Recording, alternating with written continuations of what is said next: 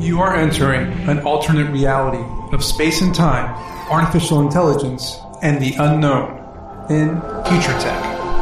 I'm your host, Jason Sherman. In today's episode, I'm going to talk about why science fiction doesn't exist anymore.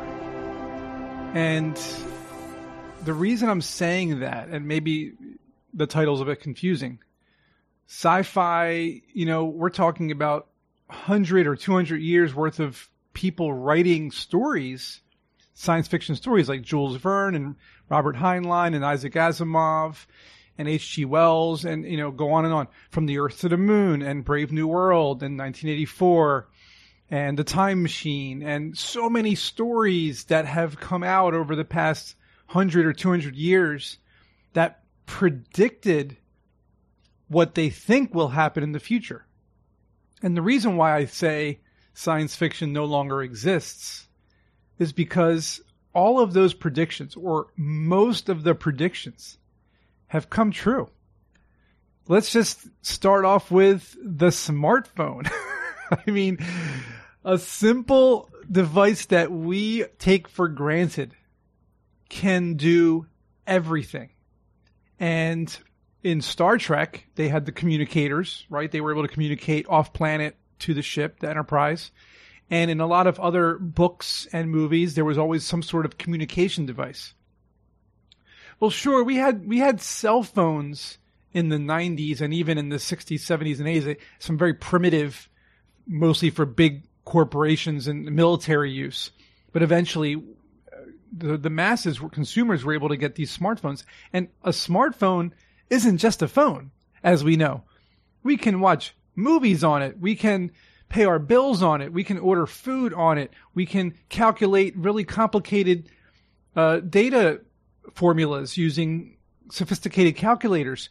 We can take pictures and take videos, and we can do all these different things, which has also opened up. And, and yes, we had this before smartphones, but video chat. I mean, how many times in you know, the old movies, the old shows, Twilight Zone, Star Trek, Star Wars, even, where there were holographic video chats or screen type video chats, even in books.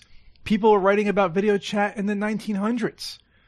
So, are we saying that we're sci fi? We do Zoom, FaceTime, video chats. We're constantly talking on video through smartphones.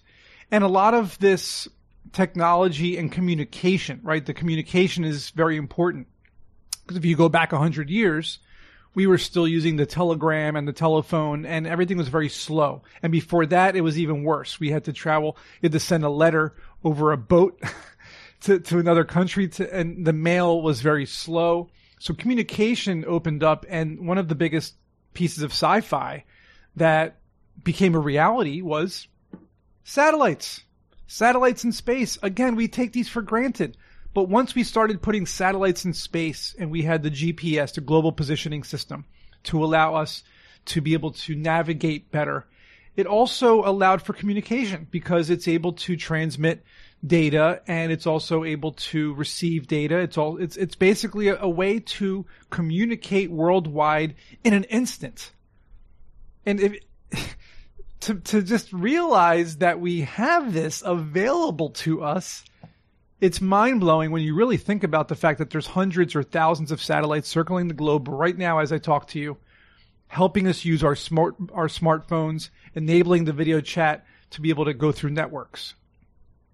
How did we get there? How did we do that?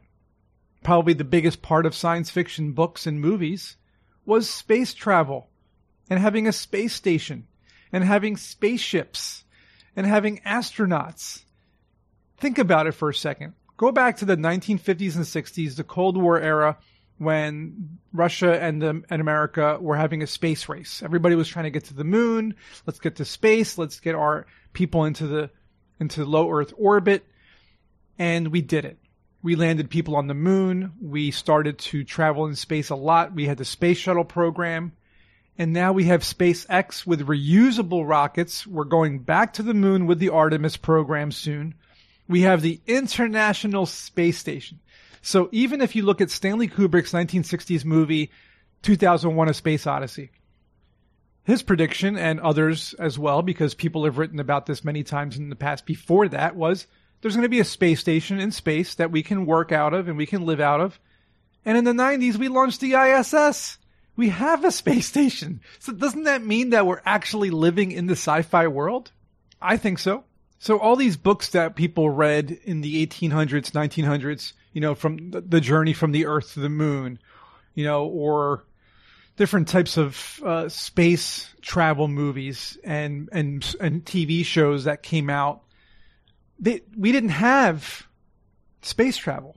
We didn't have satellites. We didn't have any of that. So they were just predicting that eventually we would have it. Well, eventually is now. And another thing that people talked about a lot in books or movies, um, specifically in 1984, was government surveillance. You know, Big Brother is watching you. We have the CIA, NSA, FBI, all these government agencies are now watching us through camera technology once again. Cameras everywhere. I mean, that's a dystopian future if you ask me. When you have cameras everywhere surveilling you watching you on your smartphones and your webcams and your cameras, listening through microphones. Sorry, people, that's sci-fi. That's that's science fiction, and and we have to stop calling it that. I think it's present fiction. We're living this fiction now. Futurist and sci-fi writer Arthur C. Clarke once said, "Any sufficiently advanced technology is indistinguishable from magic." I can imagine ancient humans visiting me at home while making coffee from my Keurig machine. They would most likely think I made it using magic. Well, that's the same feeling I get when I crack open the world's first productivity shot, Magic Mind. Each little bottle has a magical combination of 12 active ingredients designed to stimulate focus, creativity, energy, and motivation while decreasing stress, oxidation, and post-exercise inflammation in the body. Now, I don't know about you, but after drinking a couple cups of coffee and tea throughout my day, I inevitably crash in the afternoon. After dinner, all I can do is binge some shows on my sofa because I just don't have the energy to be active. After drinking Magic Mind, I found myself working so late one night, it was close to my bedtime. there was no crash, just energy and focus. It's like I was motivated by some type of magic force to be creative. That's Magic Mind. So pick some up at magicmind.co slash boots. That's M-A-G-I-C-M-I-N-D dot C-O slash B-O-O-T-S. And use my code, BOOTS, to get 20% off your order or 40% off your subscription within the next 10 days. Brave New World was another great book and it came out almost a hundred years ago where they were helping the residents of the community stay calm through medicine right? Dep- antidepressants, for example. And nowadays we have like a drug or a pill that helps you cure almost any ailment. Back in the day, they were selling snake uh, tonics. You know, they were they were selling these tonics full of maybe even cocaine or syrups and different types of flavors, and they didn't do anything, right? These these medic- medicines, quote unquote medicines, didn't do anything. But now we have pills that can actually cure you know, diabetes, you have insulin, uh, heart disease, and and and uh, blood pressure and cholesterol. There's a pill to lower all these things, and uh, there's just a, there's just so many medicines nowadays to cure illnesses that in the past would have killed you by the time you were 20 years old. Now we can live till almost 100, and we're we're getting to that point now with stem cell research, um, CRISPR, gene editing. I mean, that was a sci-fi thing. It was editing the genes and being able to modify humans and being able to live longer and create organs. I mean, we're getting closer to that part. I mean, CRISPR, the gene editing tool that we have, we've just unlocked the human genome. All of the strands of DNA recently have been unlocked.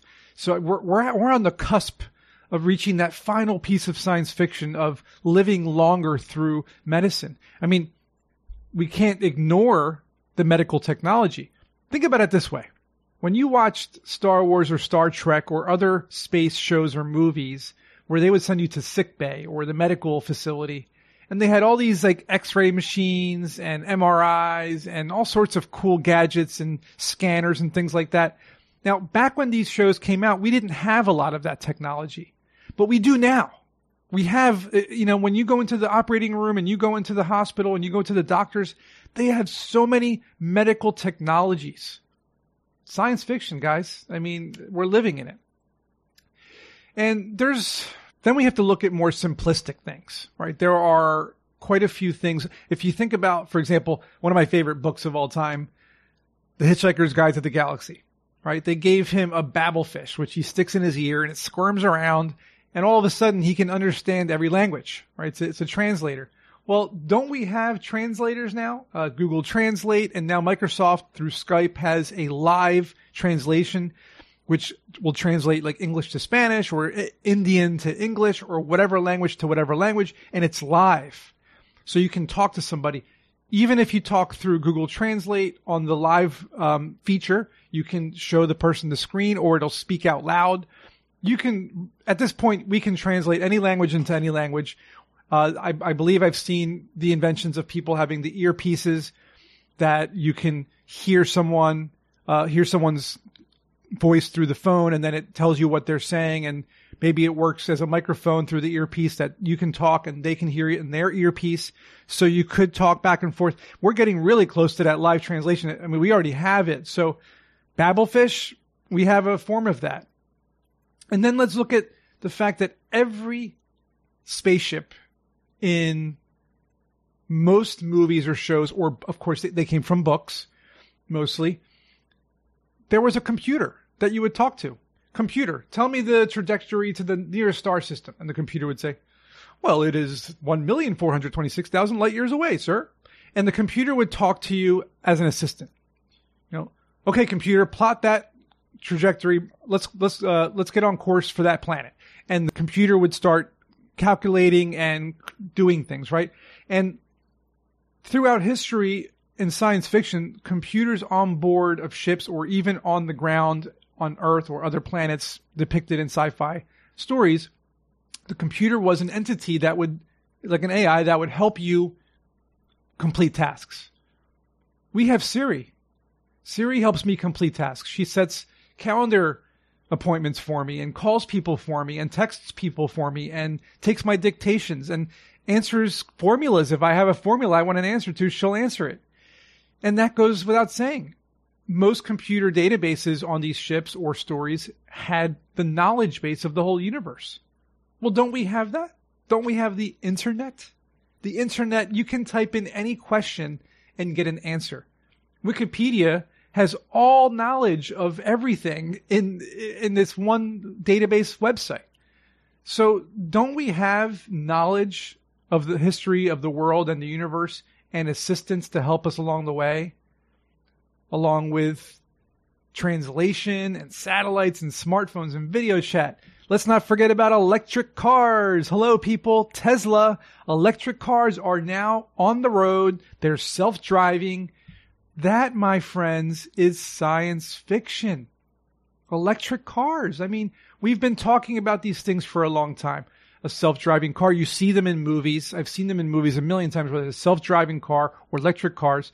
We have them. So now, how can we make a sci-fi quote unquote movie with all of these things that I just talked about? You can't, you can't write a story about this anymore the next evolution in what is considered science fiction is going to have to be anything that has nothing to do with these things because these things are now part of our reality. It is reality fiction. So the next thing would have to be gene editing, creating organs, immortality or living long periods of time by re- by removing diseases, interstellar travel, traveling to other planets, this is really that's the bread and butter of sci-fi at this point. There's really nothing left for us to explore because we've already created all of it. Potentially meeting extraterrestrials, aliens, that's science fiction, of course. We're still not at that point. So there's still a couple of untapped stories there or science fiction uh, features that we can talk about in the future, but we're living in sci-fi now, and, and that's why I think it doesn't really exist anymore. I think there should be a new term for you know, unknown fiction. What's the unknown? Extraterrestrials. Will we ever meet them? Will we ever be able to create 3D printed organs? Will we be able to edit our genes to a way that we can evolve into a, a species that can breathe on Mars? These are the questions that are unknown. Maybe there's a new term for this. I don't know, but, but hopefully you guys enjoyed this episode. I really did because I, I realized that we're, science fiction no longer existed in a way. So let me know what other pieces of technology I might have missed that fall into this category of sci-fi that is in reality. I'd love to hear it in the comments, please. As always, I will see you in the next episode. Hope you enjoyed the episode. If you learned something today, please support this podcast by subscribing to it, sharing it with your friends, and leaving a five-star review. You can learn more about me at jasonsherman.org, where you'll find information about my book, also called Strap On Your Boots, available on Amazon, as well as my course called Startup Essentials on Udemy or Skillshare. I'll see you in next week's episode.